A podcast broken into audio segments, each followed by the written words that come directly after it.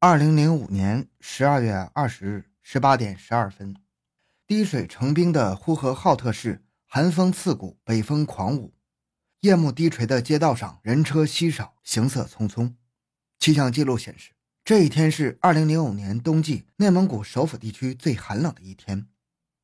像往常一样，旭日干校长结束了一天紧张繁忙的工作，走出了办公楼，沿着内蒙古大学校园内。整洁宽敞的林荫道，徒步回家。临近家门口的时候，在路边停靠的白色面包车里，突然窜出四名歹徒，架起旭日干教授就往车里塞。救命啊！有人绑架我！旭日干紧紧地抓住面包车的反光镜，竭力地挣扎呼救。气急败坏的绑匪狠狠地掰开了旭日干紧攥反光镜的手，另一名绑匪就对老院士连踢带打，强行地将他塞进车内。此时，旭日干身为现役军人的女儿，恰巧在不远处目睹了这惊险的一幕。他一边撕心裂肺地喊着“爸爸”，一边向面包车冲了过去。面包车刺耳的引擎轰鸣着与他擦身而过，发疯似的冲出了内蒙古大学的东校门，夺路而去。没有来得及上车的另外两名劫匪紧随着车后猛跑。旭日干校长的女儿随后用手机拨打了幺幺零报警电话。欢迎收听由小东播讲的。内蒙古大学校长旭日干绑架案。回到现场，寻找真相。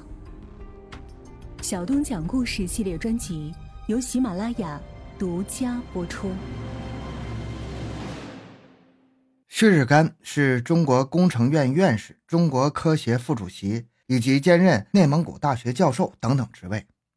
他长期从事以家畜生殖生物学为中心的现代畜牧业高科技研究，培育出了世界首例试管山羊和国内首胎首批试管绵羊、试管牛，并建立了规模化生产试管牛羊的整套技术工艺和基地，填补了我国在世界上该领域的空白。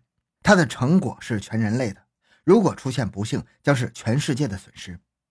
十八点十九分。呼和浩特市公安局指挥中心接到报警电话之后，立即通知案发附近的巡逻车在路上拦截寻找。十八点二十五分，内蒙古大学将案情直接向内蒙古自治区公安厅厅长赵黎平电话进行了报告。赵黎平厅长火速率领侦查员赶到内蒙古大学，在简单的询问了情况之后，立即调阅了案发时段现场的视频监控录像。从录像中看得出，匪徒动作娴熟，明显是有备而来。赵黎平和同事们研判，这是一起绑架案，而目标就是绑架旭日干校长，勒索钱财。十八点四十分，由赵黎平任总指挥的幺二二零绑架专案指挥部成立了，基地指挥部设在自治区公安厅指挥中心，前线指挥所设在侦察一线的移动指挥车内，在专案指挥部的统一指挥调动下。自治区公安厅、国家安全厅、武警部队、呼和浩特市公安局五千余名警力，连同警车和临时征用的共两百余台车辆，全部进入战斗岗位。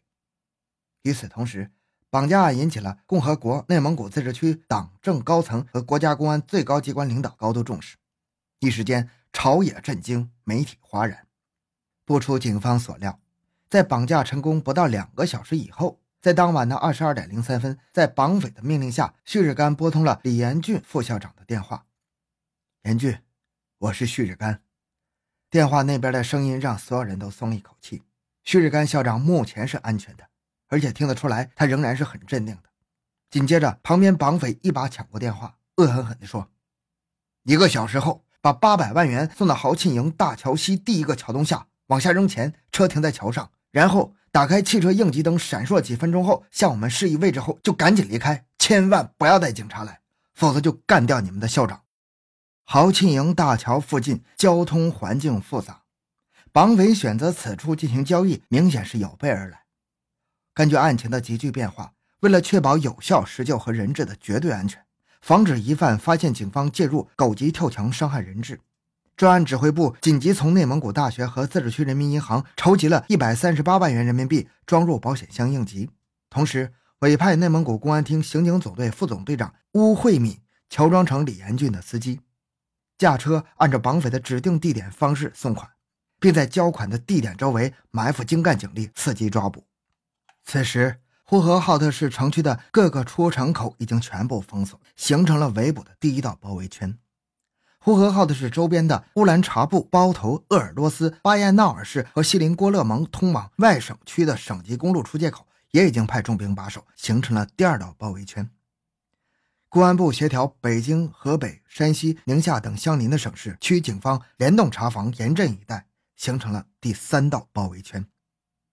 技术部门侦控获悉，犯罪嫌疑人活动轨迹和范围在新城区北郊的红山口、段家窑和青年政治学院一带。在呼和浩特市北郊红山口一线，一百多辆幺幺零巡警车载着巡警，六十余辆临时征用的出租车载着便衣警察明察暗访，形成了一个密闭的大口袋。出租车在重点区域不停地移动穿梭。自治区公安厅、国家安全厅行动技术部门的移动侦控车辆对锁定的通讯范围全程进行了监控。一场多警种联合作战的地毯式搜寻在夜幕下迅速地展开了。老天似乎有意作对。要和绑匪一起考验参战民警的毅力。绑架案发生之际，天空突然变了脸。漆黑的夜幕下，八九级的沙尘暴伴随着零下二十多度的严寒，声嘶力竭地咆哮着卷向了一线民警。所有的指战员没有一个退缩的，每位民警都明知自己身上责任重大，大家的目标只有一个：不惜一切代价解救院士，擒获绑匪。两点十一分。呼和浩特防暴巡逻队的特警按照总指挥部的指令，按计划在豪庆营大桥附近设伏。不久，警方就发现两个黑影一前一后的向桥下走来。特警们并没有冒失，而是等到两个黑影走近了，才突然冲上去擒获两人。快速的突审之下，两人承认自己就是绑匪，一个叫范正平，另一个叫米强龙。警方马上到现场对二人进行了审讯。米强龙比较顽固，一声不吭。而范正平很快就交代了具体情况。本次绑架有四人参与，分别是他的哥哥范增平、司机郭喜平和同他一起被抓的米强龙。在警方的强大威慑力之下，范正平被迫答应配合警方工作。前线指挥部当即拟定了一个既大胆又冒险的营救方案，报经总指挥赵雷平厅长批准后就开始实施了。就在这个时候，突发情况出现了。因为范正平和米强龙二人刚到桥下便落网，而他们的手机同时被收缴。此时，绑匪的头目范增平找不到范正平了。此时，范增平和郭喜平正在藏匿地点看守着旭日干，期间不间断地用自己的手机与范正平二人保持联系，互通信息，协调行动，掌握动向，稍有风吹草动便能发现异常。他们密切联络，高度警觉，给解救工作造成了极大的难度。基于上述情况，专案组认为。电话不能停，通讯不能断，时间不能拖，否则旭日干的性命难以保障。李铁峰负责与总指挥部保持联系，上传下达指挥前线工作。贺峰负责控制范正平，并让其与范增平处于正常联络状态，确保万无一失。在抓捕范正平、米强龙的过程中，虽然是速战速决，但他们之间曾一度的失去联络。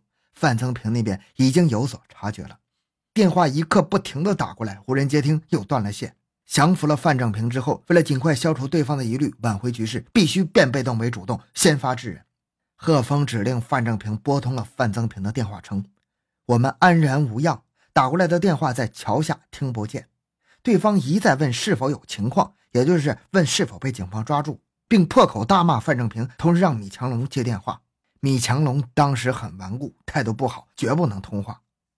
范正平在警方的示意下解释：“米三在桥下解手。”又问米三的电话为什么不通？他说他的电话没电了。经数次核实，范增平才信以为真。然而，这是一步险棋啊！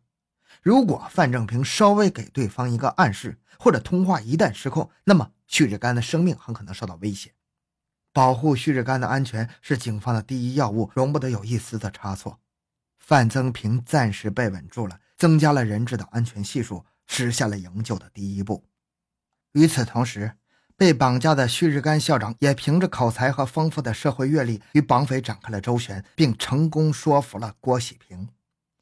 出于良心未泯和对老人的同情，郭喜平将自己的棉大衣脱下来盖在了旭日干的身上。此时，范增平仍在山洞外不停地发号施令。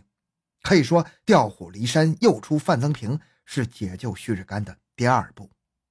吴慧敏队长和李延俊校长遵照指挥部的既定方案，驾车在幺幺零国道与豪庆营大桥之间往返数次，示意送款车已经到达现场，以防范增平一伙匪徒在附近窥视。期间，范增平用旭日干的手机多次与李延俊通话，讨价还价，最后将敲诈的数额降至了三百万。李延俊谎称按范增平的指定的地点扔在桥下了。狡猾的范增平当即用自己的手机与范正平核实真伪。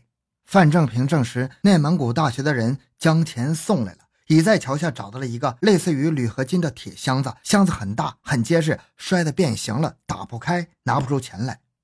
范增平命令砸开箱子，范正平回答说没有工具，已经用石头砸了，但是砸不开。范增平继续通过电话遥控指挥，让范正平和米强龙到公路上拦出租车或者搭顺风车进城与其会合。过了一会儿，警方授意范正平给范增平回电话称位置太偏，打不上出租，拦车不停。范增平又勒令他两人抬上箱子到附近雇车，越快越好。半个小时之后。范正平告诉范增平，城边上有警车巡逻，我们俩没敢抬箱子过去。又回到桥下，还是你开车来拉吧，这样最安全。这时，警方已经在豪庆营大桥附近布下了天罗地网。范增平又起疑心，不停地追问范正平是否被警察抓了。这个时候，范正平的情绪出现反常，支支吾吾的讲不出话来。在这紧要关头，一旁的贺峰当即关掉通话手机。警示范正平一定要注意自己的态度，争取立功。范正平一再表示肯定好好的配合工作，争取宽大处理。纠正了范正平的态度之后，给范增平的电话再次拨出了。范正平的电话传出了那边气节败坏的痛骂声。范增平责怪范正平突然关机。这边的范正平辩解说，在桥下信号不好，掉线了，下一步怎么办？你能不能开车过来接我们回去？感觉那边的范增平还在犹豫不决。警方示意范正平提议，实在不行就把钱箱子扔在桥下，人先回去，等天亮安全以后再来取，否则冻得实在受不了了。那边的范增平强调一定要藏好。范增平话没说完，失去了语音，电话没电了。破案后，警方才发现范增平没去拉箱子，是因为天气太冷，面包车发动不起来，所以没有办法去。